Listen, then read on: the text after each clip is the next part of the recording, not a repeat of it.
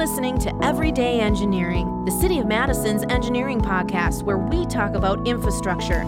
Complex topics explained simply, from the water that flows down your drain to the rain and snow that drains into the lakes, by way the curbs and streets we design. City engineering touches your life in so many ways, explained right now in Everyday Engineering. The City of Madison is doing watershed studies where we're combing through the City of Madison, looking at where the stormwater infrastructure system can be improved to prevent or minimize flooding, and then present results of the studies to the public.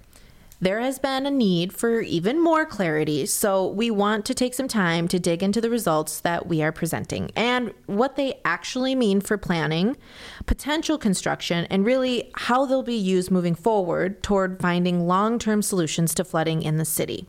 Here to unpack it all with us today is the City of Madison Engineering Division Principal Engineer for the Stormwater Section, tasked with leading the entire storm section, Janet Schmidt, and Stormwater Engineer Jojo O'Brien. Thank you so much, both of you, for taking some time to explain this a little bit further because we know we've had a very um, robust public engagement through program through this whole process. So I don't want to like skip over that and we'll talk a little bit more about it in just a bit. Um, but we did find out in that process we need more clarity on the results. And that's what we're to um, kind of unpack today.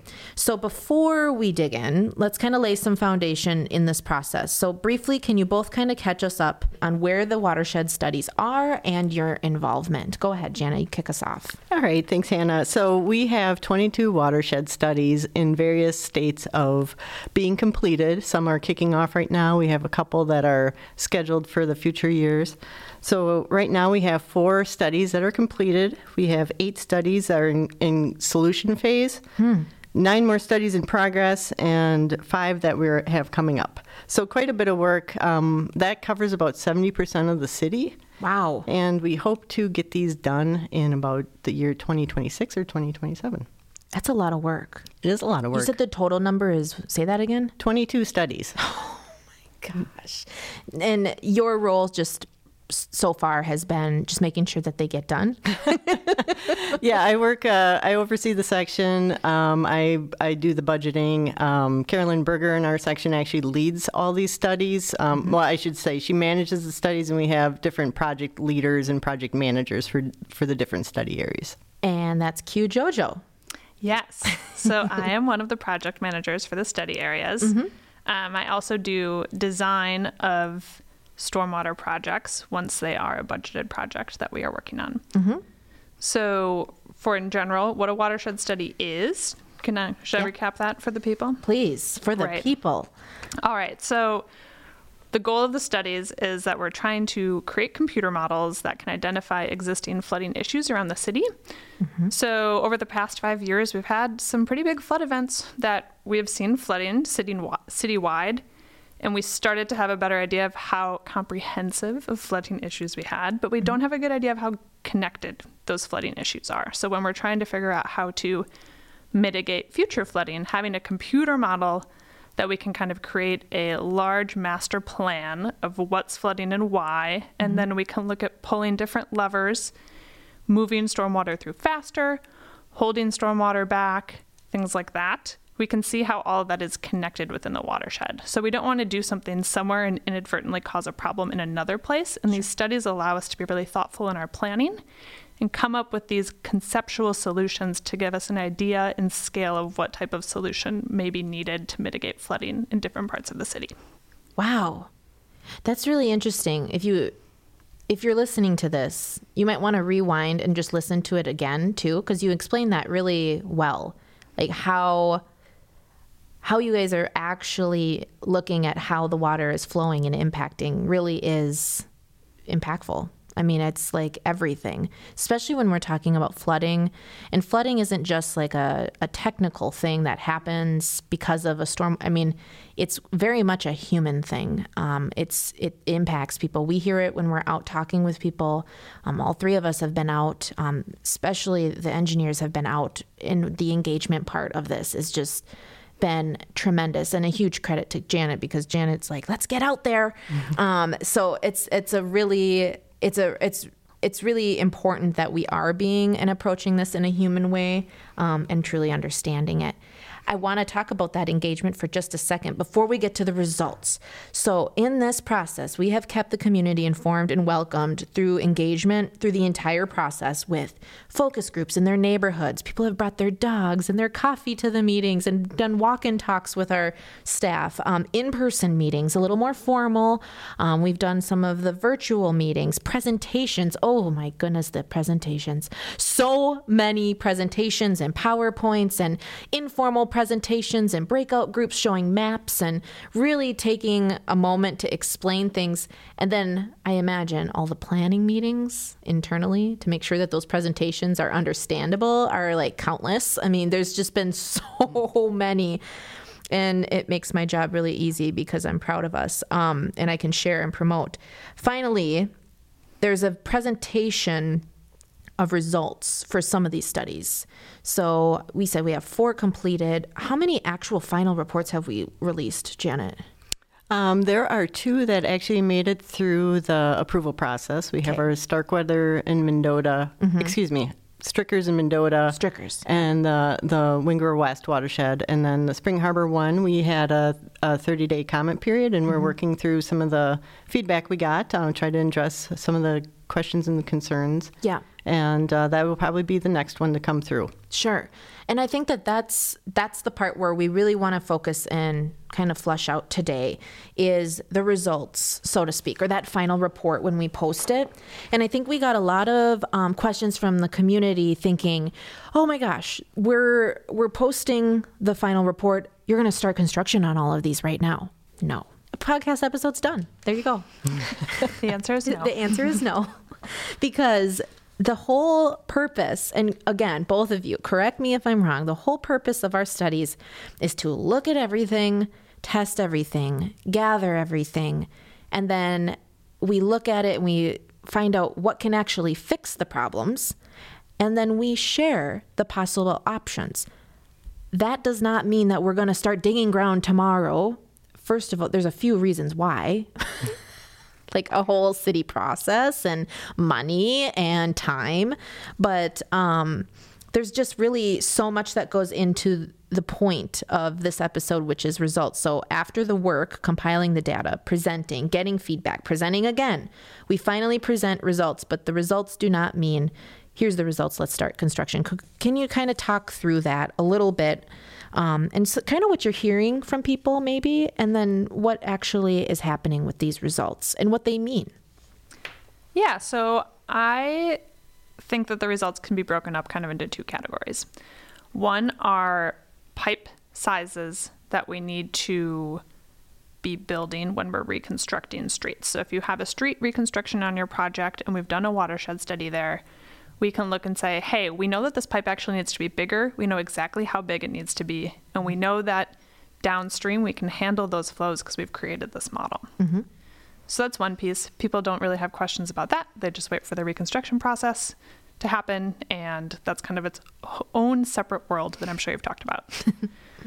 the piece of the results that become a little bit more confusing Mm-hmm. are these more regional solutions that we come up with, and these are conceptual ideas that typically look at stormwater land and we're looking at doing some sort of reconstruction process.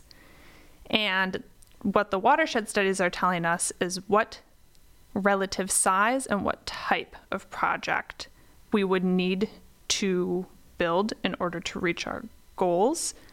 But what the watershed studies showing us is a concept. Mm-hmm. So this is essentially all these pieces together come together to create this master plan for the watershed that allows us to be really, really thoughtful with our budgeting and with how we're building infrastructure throughout the city to make sure that we're actually trying to build a more flood resilient city and that we're able to do that instead of fixing everything upstream and then finding out we made things worse downstream. so there's two categories and again i'm i'm understanding with not an engineer brain probably a lot of people listening so what i'm hearing is if there are road reconstruction projects we're already ripping it up and if we can apply some of the solutions to that while the road is already ripped up let's just get it done instead of the second part where we would have to dig for that specific project. Correct. And typically in within these stormwater owned areas, so what we call our ponds and our greenways, the areas where we currently store water or we move water through, there's typically parts about the way that those exist now that mm-hmm. people like and they do not like seeing any sort of change. And mm-hmm. we're coming up with a conceptual outline of what change might be needed. Mm-hmm. And that isn't what will be built as we get to the point where we're building it. And I'll let Janet talk a little bit about um, how we prioritize some of those solutions and what that looks like. And we'll kind of step through this process. So we come up with this master plan, we have these ideas of conceptual solutions, and then Janet takes it from there. It's a very complex thing, but to explain it like this is really good. So we're on we're we're we're grooving now. This is good. Okay. All right. Yeah. So so thank you, Jojo, for that. Um, The- an epic setup there, Janet. I know. so so as Jojo Jojo mentioned, these are all we were tasked, you know, with what does it take to solve flooding, and these should be. I say this many times, but these studies should be feasibility like level studies, like this is what it's going to take and then based off of that we have to make decisions. So the decision could be if we're going to if we're going to um, try to uh, move a project forward if a project you know isn't palatable for m- multiple reasons it's just not constructible so there's very there's a lot of different things that that form form the study and form the decision if we're going to move a project forward. So um, to move a project forward, what we have to do is we have to kind of compare the projects against other projects. So we have a lot more that are coming that we don't even aren't even aware of, just because our studies aren't fix, finished. But um, you know, we have we have a process for for looking at cost, for feasibility of construction, um, for you know the public's. Uh, uh, desire to have these done. So there's multiple things that we look at to try and figure out um, if a project should move forward, and then then that kind of kicks into a budget cycle, which we can talk about in a little bit.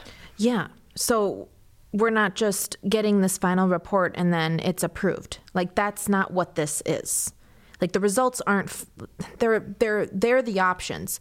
They might be things though that we may not do. Or correct me if I'm wrong. I mean, from how I'm understanding this, we're presenting this. This we know that there are problems. We know that these are the solutions. We will act on all of them in like what in a span of what decades? Yeah, Or- I or mean, does that is that accurate or am I missing it? kind of like what Jojo was saying. This this is kind of a master plan. So, Yeah. and we should be considering this as a guide. So, as we have mm-hmm. opportunities to do certain things, we know already what what that looks like. So we don't have to go back and try to reinvent the wheel every time an opportunity comes up. So we we understand how it would fit in the system.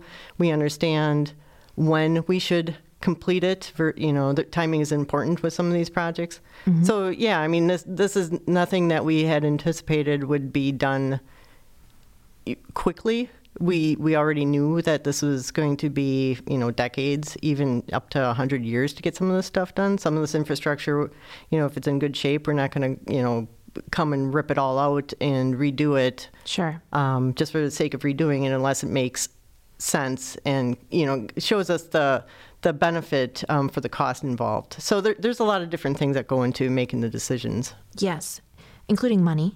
Money, yes. Uh, we already anticipate that by the time we're done with our studies, that the costs for these projects will be well over a billion dollars. So Say- that's uh, one. Do you hear that, everybody listening? That's over a billion dollars. People are always like, "Oh, well, why can't we just do it today or tomorrow or next year?" No, we don't have a billion dollars just for stormwater. That'd be a dream world. But right. Yeah, yeah. So we're very busy. yeah, Janet's like, "Oh boy." yeah, so we usually, at, at best, we typically operate on about $5 million for the flood mitigation budget per year. So we try to average that out. And, and that's actually pretty high. You know, in, in the last couple years, we've had over our five year budget cycle about 15 million. Um, per per budget cycle, so that's five year budget cycle. Um, we asked for a little bit more this last budget request So, but that's still, you know, you can extrapolate that out. You're only working with about five million a year to reach up to a, a billion. That that's going to take a long time, and some of these projects are quite costly to try to try to implement at one time. Um, can you give? I mean, I know they're they're so drastically different, but I mean, average like a base of how much one of these projects might be to for somebody who needs to wrap their mind around it Yeah, um, on average. maybe JoJo can give some examples from her her watershed, but I've seen anywhere between you know a a moderate sized project to be like a million, billion and a half. That's a to, lot. To some of our bigger ones, which are you know upwards of thirty million. So there's there's a wide range of of project costs. Yeah, that doesn't sounds that give about right. that gives some really good perspective, doesn't it? I feel like it does. I mean, I know it's your your life. You breathe, eat all things stormwater. but um, I'm getting lots of smiles. Um, but I mean, I, I mean, I just think that that's something that we hear all the time. Why can't you do it now? Why can't you do it now? And don't do it now. A mix of both. There's a mix of both. But um, I really think that gives some, I mean, these projects are expensive and there is not an unlimited pot of money. And so that's, that's, that's that. Um, so we try our best. That's what it sounds like. Um, process. Okay. I talked about process, um, what we use the results for and how we use them. So, um, yeah, you kind of talked through that, didn't you? You kind of explained it's like the master plan. And I think I could add to that. Sure. When we, these studies are kind of the like step zero for how we used to do things. So typically, before we had these watershed studies, we would come up with a project. That's when folks would hear about the project. We would say, hey, there's an issue here, or this is eroding really badly, or there's something we need to take care of. We would come to the community. And at that point, we'd be at what I would call like step one of our design process for a project. Right. And I can mm-hmm. kind of talk through exactly what that looks like. But Yes. what's important to remember is that the watershed studies are step zero. Right. We're coming up with some conceptual ideas to make sure that everything, all the puzzle pieces are fitting together, and that when we decide to work on this one puzzle piece, we aren't inadvertently making something worse. So we have a plan. That's zero. So we're getting people involved at step zero instead of at step one. Mm-hmm. So once Janet has budgeted specific projects within the five year budget, then those conceptual solutions from the watershed studies go from this step zero, where we've already reached out to the community and talked to them, into this step one, which is where we used to begin our projects. Mm-hmm. And with that, in step one, we have to gather detailed design level data. When we're doing this watershed study process, we're using planning level data. We're using elevation data that we gather via LIDAR, which is like from an airplane in the sky. It's much less accurate. And these wooded greenways, you know, like this is the whole point. These are conceptual ideas that we now need to get the very detailed information to turn them into something that people can give really concrete feedback to, and that we can look at the feedback that we've been given up to this point and see how we can incorporate it once we can really tell what's on the ground. So we get topographic survey where we figure out the elevations of all the different pipes and the different homes all surrounding it. We get tree inventory data, so we know where all the trees are, we know their species, we know their size, we know how healthy they are. Mm-hmm. We get wetland delineation information if there could be wetlands there. And we take all that information and we update the computer models that the watershed studies are based on. We create more detailed design models for whether it's maybe a pond and we're looking at water quality information and we're adding modeling information to that or we're looking at more detailed channel design and we use more detailed software to do that. There's a lot of models that are built. We spent a lot of time at the computer. We do a lot of site visits. Mm-hmm. And we come up and we take all this information, we take what the watershed study is telling us, we take the feedback that we got from the community in step zero, and we turn that into something more concrete for the community to give feedback on. And from there, that kind of starts our typical engagement process that we've been doing for these projects for the past, you know, However, However many years. Yes, Yes. right. Um, And that involves meeting with the public, showing them concepts, getting feedback, going back, tinkering with things where we can. We're looking for co benefits. We're trying to see where we can be helping with water quality. We're trying to see where we can come up with ecological benefits. We're trying to coordinate with other agencies to see if we can, you know, have cross interests met with these projects that we're doing. Um, and it is a very long and detailed process um, with lots of community engagement. And that is what leads up to us getting to the point where we get approval from boards and commissions to put the project out to bid. And then it is constructed. And that's step three. So maybe step 30. 30. so um, I think there was a little confusion from our community when we, we shared the, the res- final results of step zero, it sounds like. So between zero and one, there's an approval of us and a decision of we're going to do this project, it sounds like. Between zero and one. So after zero and before one, it's like there's like a moment where we have to decide this is the project we need to do for this next year. And that's where I think the confusion people thought step zero was that. Yes, and people also thought that we had detailed information that we could answer specific questions about the project when it was only in step zero, where we don't have all the information yet to answer people's specific concerns about what the detailed design will look like, because it's just not quite there yet. Janet, does that make are we making sense right Oh, now? Yeah, totally. There's there's a lot of there's a lot of hidden steps um, Yes, yes. that occur between zero and, and one that that uh, folks don't understand that have to be kind of um, looked at really close. We have to make sure that we're making good decisions for the limited amount of money that we're that we're uh, have available. Um, have to see how it fits in with all kinds of stuff, um, and then even looking even further about the feasibility and if we think this project is going to actually be one that we we think is going to be viable to move forward for you know again with is it is it feasible? Is there public support? Is there money?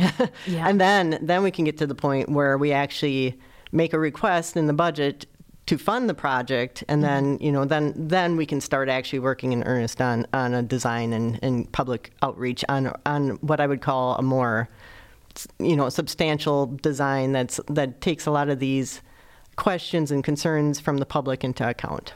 Step one then. Step one. Yes.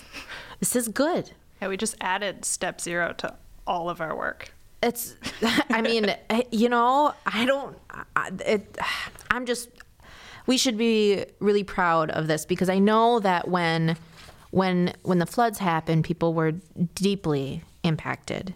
Um, more than I think anyone really understands unless you've gone through a flood. Um, personally, it's um, incredibly devastating um, on so many levels financially, emotionally, physically. Um, and so the first thing when we mentioned that we were doing these watershed studies was yes, the city's doing something, they're looking at it. And then we went through the process, and everyone's like, oh my gosh, why is this taking so long? And then now we're at a point where we are getting some, you know, we're, we're sharing what we found um, and, and what, what can fix it. And then people are like, oh no, I mean, maybe we weren't as clear about that part. So please share this with everybody because I think this has been a really good explainer. Um, and I think you should be should be happy that we are sharing these results. Um, of course, we're sharing them, but be happy that there's at least a solution. And then once those solutions are decided between step zero and step one, then we'll be talking again because then we really want people's feedback on the actual more concrete design process. Uh, I think we've talked a lot today, but I think we'll stop there unless we're missing anything. Would you have anything else you want to elaborate on that people should know about the results part when we post the final report?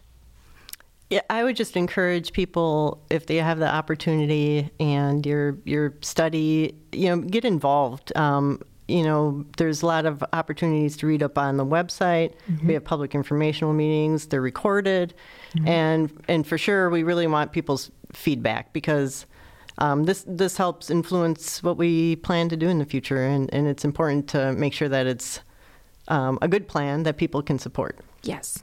Jojo, anything? That sounds good. I love when we wrap up my, you know, 40 hours a week of work in 20 minutes.